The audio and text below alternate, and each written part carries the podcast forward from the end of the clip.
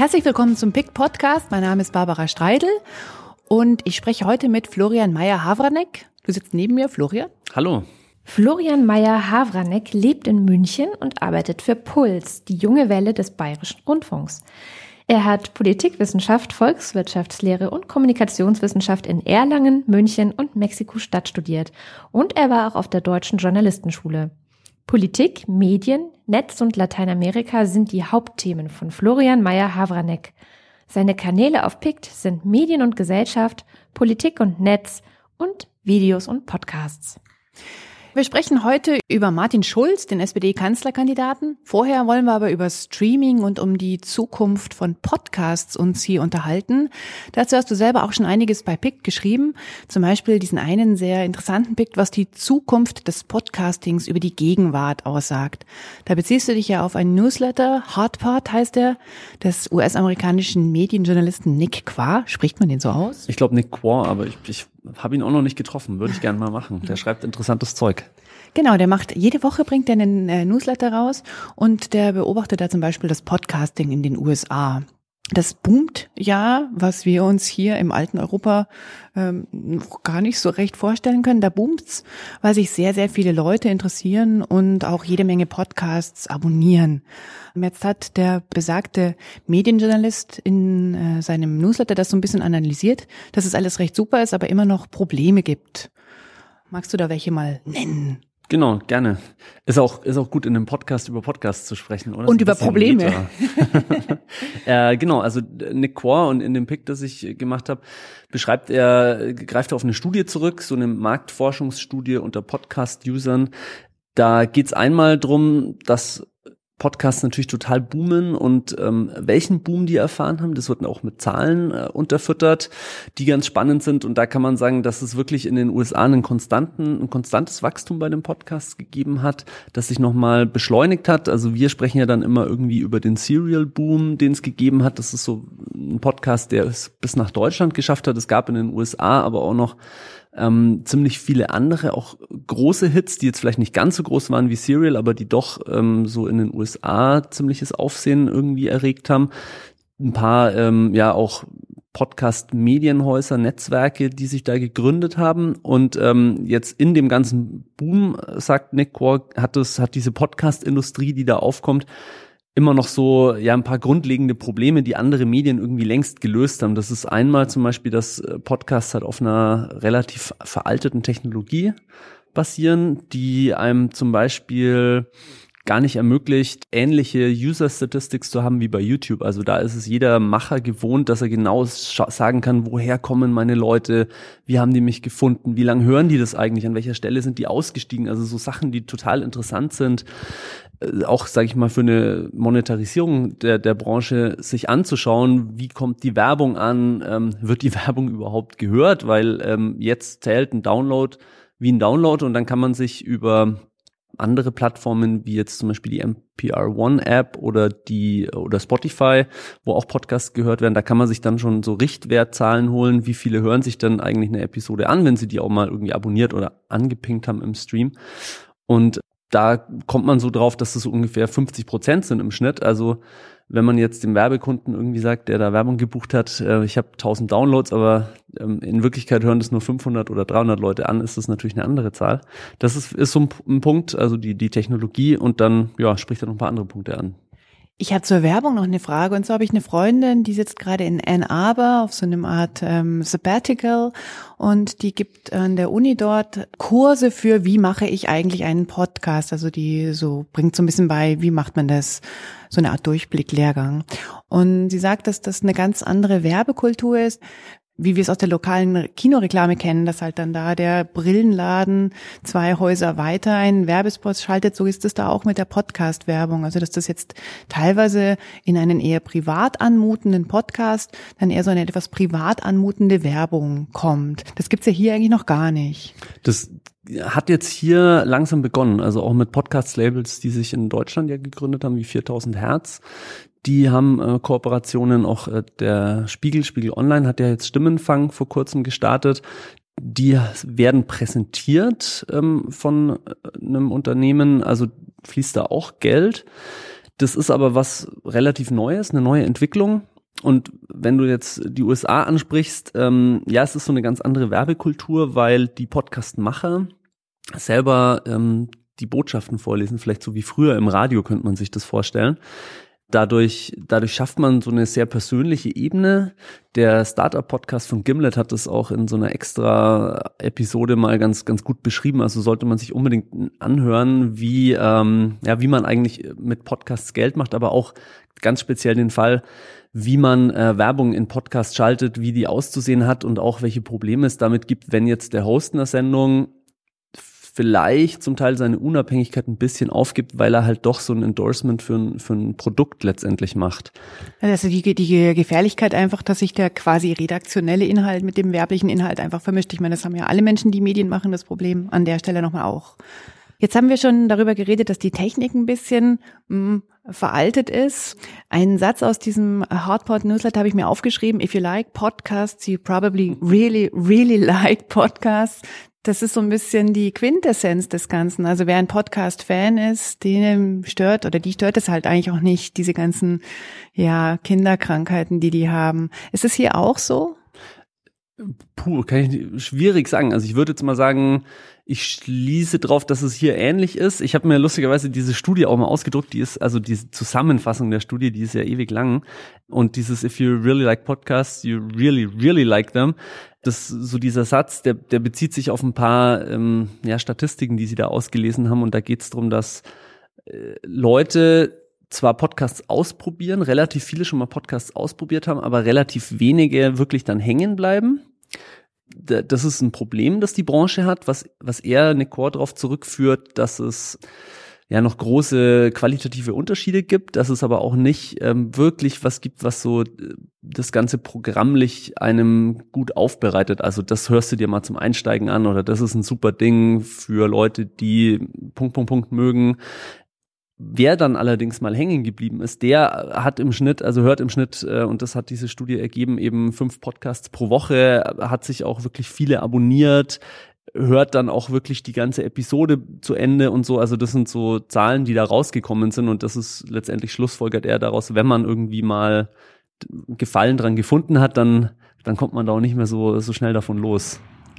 Zwischendurch noch so eine ähm, eher private Frage, äh, insofern privat, als dass sie mit deinem persönlichen Geschmack zu tun hat. Ich wäre ganz oft gefragt, kannst du mir mal einen Podcast empfehlen? Und ich bin dann immer so ein bisschen überfordert, weil es gibt ja so wahnsinnig viele Podcasts und da kann man dann natürlich irgendein Spezialinski-Thema empfehlen, aber vielleicht möchte man ja auch mal irgendwie einen ähm, weiß ich nicht, einen Mainstream-Podcast empfehlen. Was würdest denn du da sagen? Wenn jetzt ein für dich eher fremder Mensch, das heißt, du weißt nicht, was sind die Neigungen, Vorlieben, was wäre dann so ein Common Sense-Podcast, den du empfehlen könntest? Ich würde tatsächlich fragen, was interessiert dich dann? Weil Podcast ist tendenziell eher mal äh, ein Nischenprodukt. Also das richtet sich ja ganz gezielt an äh, bestimmte Interessen, die man haben kann oder so. Und wenn man dann sagt so, hey, interessiert dich Politik, also magst du dich mit aktuellen politischen Entwicklungen beschäftigen, dann würde ich sagen, dann abonnier dir mal die Lage der Nation zum Beispiel. Super Ding. Und wenn du, keine Ahnung, wenn du auf eher hörspielartiges, krasses äh, Storytelling stehst und was weiß ich, wirklich so emotional mitgenommen wirst, finde ich so eine andere Stärke von Podcast, die ich auch super, super finde, weil man da Leuten ganz, ganz nahe kommt, dann könnte ich zum Beispiel einen Podcast empfehlen, den ich betreut habe, äh, einfach machen von Puls, wo wir jemanden dabei begleiten, äh, Höhen und Tiefen äh, beim Schauspieler werden. Den kenne ich auch. Marcel ist derjenige, um den es geht. Und wenn man gerne Gesprächspodcast hören möchte, dann kann man den Pick-Podcast anhören. Du hast auch einen Pick geschrieben über Spotify. Die wollen ein Stück vom Podcast Kuchen abhaben. Die sind ja vorne dran bei Musikstreaming, aber bei Hörinhalten, Texten, Interviews, Features und so Sachen sind sie noch nicht ganz vorne dran. Also sie suchen nach neuen Inhalten. Was hast du denn da rausgefunden? Ich fand die Ankündigung in den USA, dass Podcasts äh, da jetzt speziell von Spotify beauftragt werden, große Produktionen, die Spotify sich einkauft, um sich eben da mehr zu etablieren auf dem Podcastmarkt, weil, wie du gesagt hast, so wirklich, also Musikstreamen überhaupt kein Ding. Da sagt jeder, ja klar, mache ich bei Spotify, weiß ich auch, wie das geht und so, aber so richtig ähm, im Podcast-Streaming sind die meiner Einschätzung nach noch nicht angekommen. Wie die Zahlen in den USA genau ausschauen, kann ich noch nicht sagen. Interessant fand ich da, dass Deutschland mal so eine Entwicklung vorausgegriffen hat, nämlich damit, dass ähm, Schulz und Böhmermann mit äh, sanft und sorgfältig später dann eben bei Spotify fest und flauschig ja rübergewechselt sind sozusagen und jetzt nur noch in der Spotify App zu hören sind. Da hat sich zumindest gezeigt, so wo Spotify hin will. Wie erfolgreich Podcasts jetzt insgesamt bei Spotify sind, weiß ich nicht. Also meine Einschätzung wäre, dass ganz viele Leute immer noch nicht so richtig verstanden haben, dass das letztendlich schon auch eine, eine, eine Podcast App oder Plattform sein kann, dass die Zahlen aber, die jetzt irgendwie man über das iTunes Podcast Center oder über Stitcher oder Overcast ähm, ja die Abrufzahlen da noch vergleichsweise viel höher liegen und deshalb fand ich es eben ganz spannend, dass man jetzt sieht, Spotify kauft sich da gezielt ähm, Podcast-Produktionen auch in den USA ein, genauso wie es Audible macht oder so, um den Markt zu besetzen. Schulz und Böhmermann, die kennt man ja eigentlich aus dem Fernsehen, also dass dieser Medienwechsel ganz gut funktioniert hat da. Naja, die gab es ja vorher schon als, als Podcast, also mit sanft und sorgfältig. So haben die ja auch angefangen und sich, ja, also kennen, noch besser kennengelernt, sagen wir mal. Und dass das funktioniert, haben die ja mit dem Podcast, den ähm, den es im Öffentlich-Rechtlichen gab, dann letztendlich schon gezeigt. Also der war ja wirklich unter den Top-Abrufen ähm, dann am Ende, bis sie gewechselt sind. Ja, das zeigt doch dann auch, also dass man halt quasi vom einen Medien auch ins andere wechseln kann, was ja doch auch vielleicht Tür und Tor aufmachen könnte für, weiß ich nicht, Fernsehformate zum Beispiel, die sehr gut laufen. Weißt du da, ob es da Podcasts gibt? Keine Ahnung, einen Tatort-Podcast gibt es natürlich schon, aber noch irgendwas anderes? Hm, also das Tatort gibt's ja, also die, die fiktionale Erzählung läuft, soweit ich weiß, auch ganz gut, wobei das ja auch immer dann unterschiedlich ist, ne? welches Medienhaus da welche Geschichte erzählt und welchen Geschmack man bedient. Ich, mich würden total die Podcast-Abrufzahlen interessieren von fest und flauschig im Vergleich zu sanft und sorgfältig. Also wo genau, wie viele Leute genau sich das anhören, weil ähm, ich glaube schon, dass das zumindest gelernt ist, weil eben die Marke vorher schon da war von Jan Böhmermann und Olli Schulz, dass da jetzt viele Leute sagen, und das hole ich mir gezielt bei Spotify und dann vielleicht merken so, ach, warte mal, daneben gibt's ja auch noch einen anderen Podcast, so ähm, wusste ich gar nicht. Das, das finde find, fänd ich spannend, irgendwie rauszufinden oder mal da in die Zahlen reinzuschauen. Ich habe nochmal diese Übersicht äh, hier ausgedrückt, die können wir nochmal anschauen, welche Formate die denn setzen, die äh, US-Spotify da jetzt an eigenen Inhalten machen will. Da gibt's dann eine Serie, da geht's um die Verknüpfung von Fernsehshows und Musik eine Serie, das sind irgendwie Star-Interviews und dann eine Serie The Chris Lighty Story. Ich muss zugeben, ich kenne Chris Lighty gar nicht, aber der ist scheinbar sehr bekannt, weil er mit Hip-Hops Typen wie LL Cool J oder Missy Elliott oder Foxy Brown zu tun hatte. Das sind ja jetzt Formate, die mich jetzt nicht wirklich überraschen. Nee, überraschend nicht, ne? Also da weiß man, in welchem Umfeld die Formate angesiedelt sind, nämlich Musik, Popkultur, Unterhaltung sehr, ja, sehr nahe Formate an dem, für was Spotify vielleicht jetzt schon steht. Und da kann man sagen, hey, schaut mal, also wir haben hier auch irgendwie Wortinhalt, in dem es zwar um Musik geht, aber in dem euch die Geschichte hinter der Musik erzählt wird. Und so von daher, ja, mal schauen, wie die letztendlich dann laufen, aber ein, ein vielleicht ganz intelligenter Move irgendwie von Spotify zu versuchen zu zeigen, hier, wir haben hier noch ganz viele andere Sachen, weil Podcasts gibt's ja da schon, so ist es ja nicht. Ich glaube, es ist nur die Sache, dass ganz viele Leute noch gar nicht wissen, wo die, wo die sind, was so an der Programmierung liegen könnte, aber was auch an der, ja, an der ja, Vermutung irgendwie liegen könnte, hey, ach, tatsächlich, das wusste ich gar nicht, dass ich das da suchen kann. Würdest du denn meinen, dass Musikstreaming-Fans auch Podcasts, also mit Hörinhalten anhören, so einfach so vom Gefühl her? Also Musikstreaming-Fans jetzt erstmal nicht, weil ich glaube, also die Sache ist ja, will man Musik hören oder will man, will man sich einen, einen Wortinhalt, ob der jetzt journalistisch ist oder ob der fiktional ist oder ob das ein, ähm, ja, von mir aus auch nur ein Künstlerinterview ist, was ja noch wesentlich näher am Musikstreaming letztendlich dran ist. Ich ich weiß nicht, ob allein die Situation, in der man das macht, ist ja eine, eine komplett andere. Das Interesse dahinter ist ein, ist ein komplett anderes und so. Also gibt es da bestimmt Überschneidungen, vor allem wenn man sich anschaut, ähm, dass halt alles wesentlich mobiler geworden ist, wesentlich ähm, individueller und so. Also von daher gibt es da bestimmt Überschneidungen und so, aber jetzt mal einfach davon ausgehend, so was ist das Interesse von jemandem, der Musik streamt, zu verglichen mit was ist das Interesse zu jemandem, der ähm, sich einen Wortinhalt, gesprochenes Wort streamt, das ist erstmal nicht unbedingt deckungsgleich, wobei natürlich beide unterhalten werden wollen. Das schon. Aber wahrscheinlich ist die Situation eine andere. Ich meine, ich rede jetzt auch hier ins Blaue rein, denke mir aber der Musik-Streaming-Inhalt, der hört die ganze Zeit seine, der Mensch hört seine ganze Zeit die Musik, zum Beispiel in der Arbeit, aber mhm. da stört es dann vielleicht eher, gesprochenes Wort zu hören. Das hört man dann vielleicht eher zu Hause oder beim Autofahren oder beim Sport oder sowas. Also es ist schon einfach eine andere Situation. Ja, das, also das absolut, was ich halt da spannend finde, ist, dass man sagen kann, dass, ähm, dass eben so gesprochenes Wort, journalistische Inhalte, die jetzt ja auch, ähm, sage ich mal, für mich als Journalisten interessant sind letztendlich, dass man da sagen kann, äh, das erlebt so eine, das ist so eine andere Haltung. Also, ne, die vielleicht, ich höre mir Musik an, es äh, kann auch sein, ich höre mir aktiv Musik an, aber es gibt wahrscheinlich auch ganz viele, die sagen, ich mache jetzt mal Musik an und lasse sie so nebenbei laufen. Wohingegen man sich jetzt einen Podcast im Vergleich zum Radio früher, da geht man schon her und sucht sich ja gezielt einen Inhalt aus. Das ist quasi so eine, das ist halt so eine Lean-Forward-Haltung und das finde ich jetzt als Journalist wieder ganz, ganz spannend, ist halt, ich habe da Hörer, die gezielt sich meinen Inhalt anhören und die dann auch Bock drauf haben, weil die können ja auch ausmachen. Also die müssen, die warten ja nicht drauf, dass danach hoffentlich wieder ein cooler Song läuft, sondern die hören das ja gezielt an. Das heißt, wenn die sich's anhören, dann dann ist da auch ein viel größeres Interesse und ein viel größerer Fokus auf dem Inhalt letztendlich. Und das finde ich so eine sehr spannende und interessante Entwicklung. Also eine Entscheidung für etwas. Bei Entscheidungen für etwas sind wir schon beim nächsten, unserem dritten Pick, über den wir reden wollen. Und zwar geht es um den SPD-Kanzlerkandidaten Martin Schulz. Da hast du einen Pick äh, geschrieben über den Datenjournalist Max Zierer. Der hat nämlich The Schulz analysiert.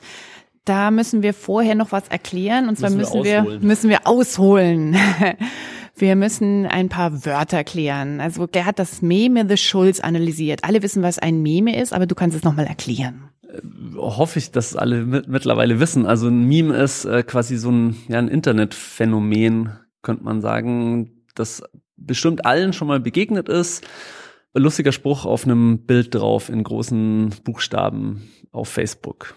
Also jeder würde sagen, irgendwie, ja klar, lustiges, lustiges, so, ach so lustige Sprüche habe ich auch schon mal gesehen. Und wenn man dann sagt, ja, das ist ein Meme, dann wissen, glaube ich, die allerwenigsten, ach so, ah, okay, mhm aber jeder kennt's. Tatsächlich lustig, ich kenne es tatsächlich in der deutschen Aussprache, ich kenne es eher als Meme, da geht's aber dann schon los. Aber im ja, Endeffekt hängt... Wilde Diskussionen, wie man es jetzt ausspricht. Ja, müssen, oh, müssen wir uns zum Glück gerade nicht einigen. Aber ähm, der Wortstamm ist das Wort Phänomen, oder? Phänomen, oder? Da das, das gibt da auch also ganz sehr sehr spannend muss man sich sollte man sich unbedingt mal nachlesen wo das wo das eigentlich herkommt und wer das zuerst benutzt hat und so ähm, ist ist verdammt lustig. Ich krieg's jetzt nicht mehr ganz zusammen und okay, das ist hier verweisen wir ja, ja. die googelt ein bisschen. Genau das ist harte auch harte Diskussionen für die man dann zu Recht irgendwie von ähm, Meme Nerds äh, und Meme Magicians angegangen wird falls man sie falsch erzählt so. Aber das ist wirklich eine total lustige Geschichte Jetzt haben wir das geklärt und da gibt's eben The Schulz, also The Unterstrich und es hat natürlich mit Martin Schulz, dem SPD-Kanzlerkandidaten, zu tun. Und ähm, jetzt gibt's seit Ende November, also ziemlich genau seit dem Zeitpunkt, an dem klar wurde, ähm, der wird's wohl werden für die SPD, ähm, gibt's da ein, ein Subreddit. Jetzt müssen wir noch das Reddit oder das Subreddit erklären. Das ist eine Social News Seite, da kann man nach einer Registrierung Inhalte einstellen und dann natürlich auch anbieten. Und so ein Inhalt kann ein Link sein oder ein Textbeitrag und andere können diese Beiträge beurteilen, gut oder schlecht. Und ähm, das Gute oder Schlecht ähm, macht dann halt ähm, ein Ranking, ob es auf der Pole Position steht oder ganz unten. Ja, also im Ende ganz einfach beschrieben ist es, ist es ein Forum, wo man sich ähm, zu bestimmten Themen unterhalten kann und es gibt eben unglaublich viele Unterforen und Unterforen und Unterforen. Das wird dann oft sehr nerdig und ganz spannend ist, dass man da sagen kann, äh, dass The Schulz ja quasi auch schon angefangen hat, bevor die Nominierung stattgefunden hat das war nämlich eine Reaktion auf ein anderes Subreddit und jetzt wird's dann irgendwann wirklich nerdig, aber gleichzeitig total interessant, finde ich. Äh, es war eine Reaktion auf ein Subreddit aus den USA, The Donald. The Donald. Da hat sich eine Gruppe an Leuten in den USA gefunden, die eben äh, ja lustvoll darüber diskutiert haben, wie man Donald Trump ins Weiße Haus bringen könnte, wie man den mit Memes, mit ähm, Videos, mit lustigen, aber auch bösen Kommentaren, mit ähm, Fotomontagen, Videomontagen und Collagen, ähm, wie man für den Stimmung machen könnte. Und das ist sehr, sehr, ja, das ist teils rassistisch geworden, äh, fies abfällig.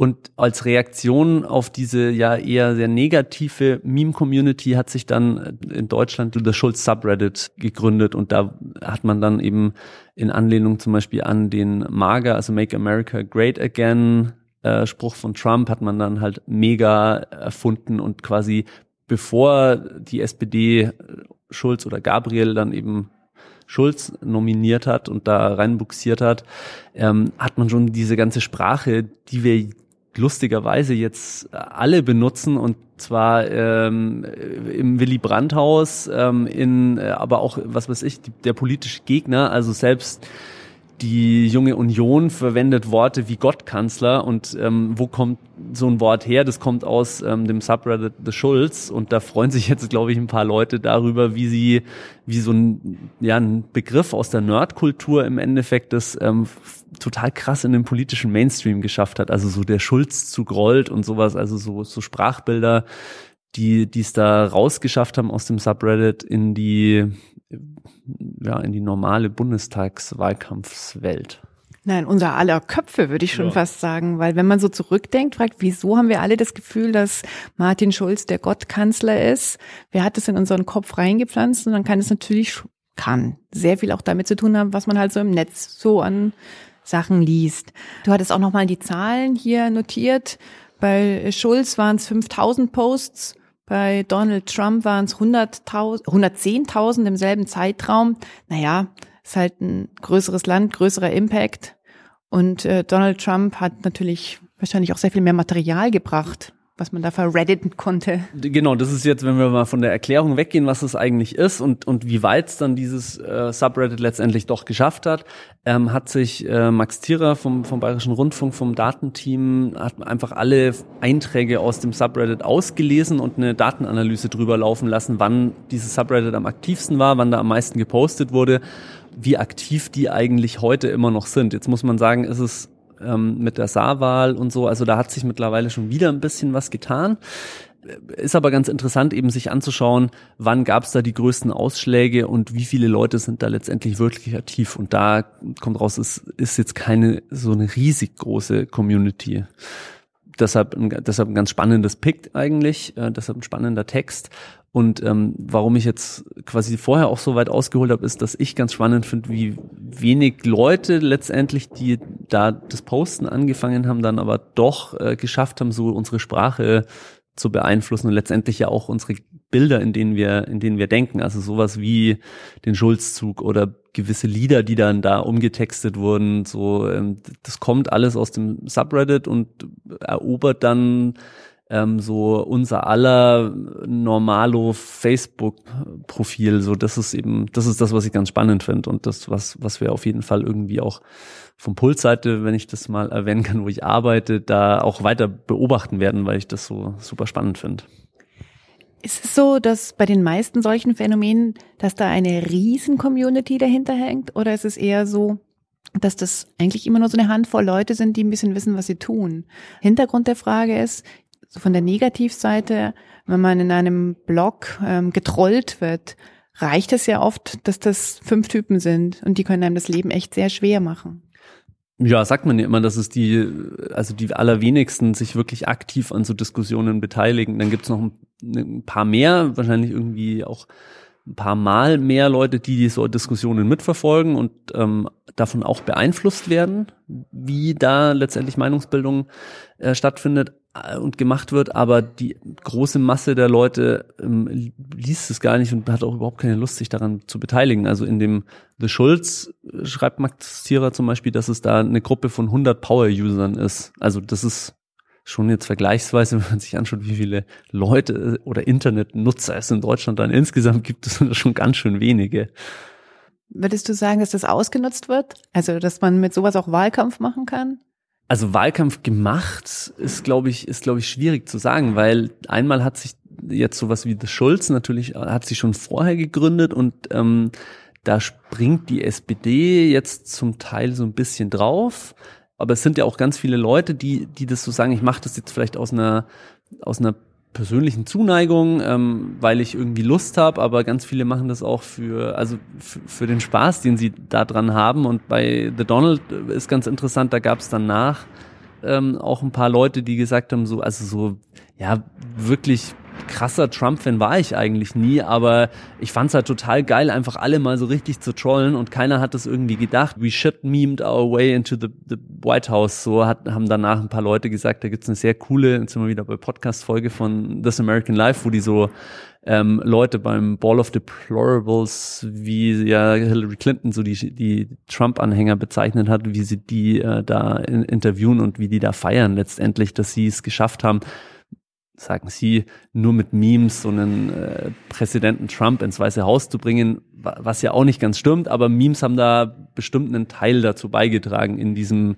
äh, ja in diesem riesigen Fass an Gründen, so die man letztendlich irgendwie identifizieren kann und wo man im Nachhinein jetzt in der von der, der Wahl sagen kann, waren bestimmt auch nicht der Hauptgrund so für die meisten Leute irgendwie, aber also da gibt's ja schon ganz gute Analysen irgendwie, die so bestimmte Wahlgründe rausgefunden haben, aber ja, es verändert, also das verändert natürlich irgendwie den politischen Diskurs und ähm, ich finde das schon sehr interessant irgendwie, wenn man sich anschaut, in welchem, also wie über bestimmte Leute und bestimmte Phänomene gesprochen wird, so, dass das letztendlich auch, also Sprache auch dann unser Bewusstsein ähm, steuert. Da kann man sich dann schon anschauen, dass wenn aus so einer Nerdkultur letztendlich unsere Sprache sich beeinflussen lässt, dann beeinflusst das in gewissen Rahmen auch immer irgendwie unser politisches Bewusstsein. Das finde ich schon sehr, sehr interessant, sich deshalb mal diese Phänomene anzuschauen.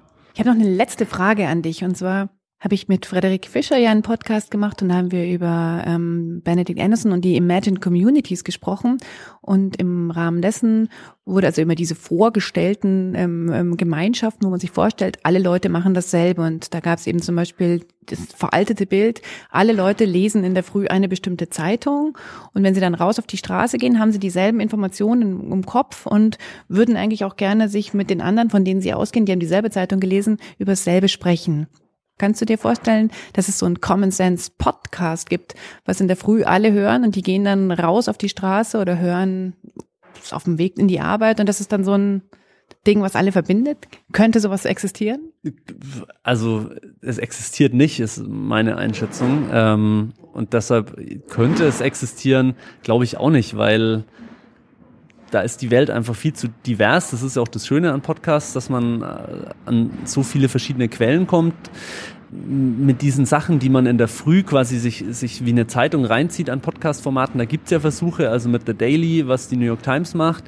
Ähm, die BBC hatte hat sehr, sehr lange schon, finde ich, ein sehr cooles Nachrichtenformat. Ähm, Global News heißt es, was sie immer sehr, sehr spät in der Nacht oder früh am Morgen, je nachdem, wie man es sehen will, äh, aufnehmen und was im Endeffekt so schon die Funktion von einer, von einer Zeitung irgendwie erfüllen kann, weil die einem quasi nicht, wie es jetzt manche deutsche Formate auch machen, irgendwie so am Ende des Tages alles nacherzählen, was Wichtiges am Tag passiert ist, was aber dann, weil die sich ja oft auf Zeitungsquellen irgendwie in der Früh berufen, wenn sie Redaktionssitzungen haben, irgendwie, wenn man es am nächsten Morgen in der Früh hört, dann doch schon eineinhalb Tage alt ist, sondern die sind, die haben wirklich Sachen, die sie äh, punktgenau für, für das Hören am, am Morgen an diesem einen Tag produzieren. Das ist schon interessant, aber dass das jetzt irgendwie sowas wie ein, ja, wie eine Community erzeugt, die alle das gehört haben, glaube ich ehrlich gesagt nicht. Ja. Jetzt sind es aber auch Formate aus Großbritannien und den USA, die ich höre, die in Deutschland natürlich noch weniger Hörer und User haben, aber ich glaube auch selbst dort hat es nicht so eine, so eine krasse Wirkung. Welt verändert sich, muss ja nicht immer irgendwas Schlechtes sein. Eine Sache hätte ich noch, und zwar, wenn man sich jetzt Schulz und Podcast an sich, wenn man es zusammenbringen will, kann man auch mal in den Schulzcast reinhören. Interessanterweise, das ist ein Podcast, der sich mit dem Wahlkampf und Martin Schulz, aber auch weit darüber hinaus mit dem Wahlkampf an sich und der SPD äh, und, und der CDU beschäftigt. Und die hatten in der ersten Folge ein Interview mit äh, Schulzen Brothers, also jemanden aus dem Subreddit The Schulz. Und da geht's genau darum, quasi wie ja, so ein Subreddit äh, quasi den Wahlkampf beeinflussen kann. Das verlinken wir, den Schulzcast von den beiden Christians, Christian Alt und Christian Schiffer. Und wir sind jetzt am Ende dieses PICT Podcasts angekommen. Vielen Dank, Florian. Ja, sehr gerne. Wer diesen Podcast an den richtigen Stellen gut bewerten möchte, darüber freuen wir uns und bis zum nächsten Mal. Mein Name ist Barbara Streidel.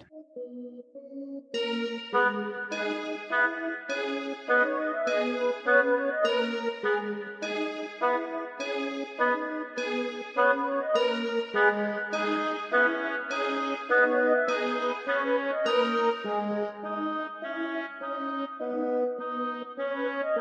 you.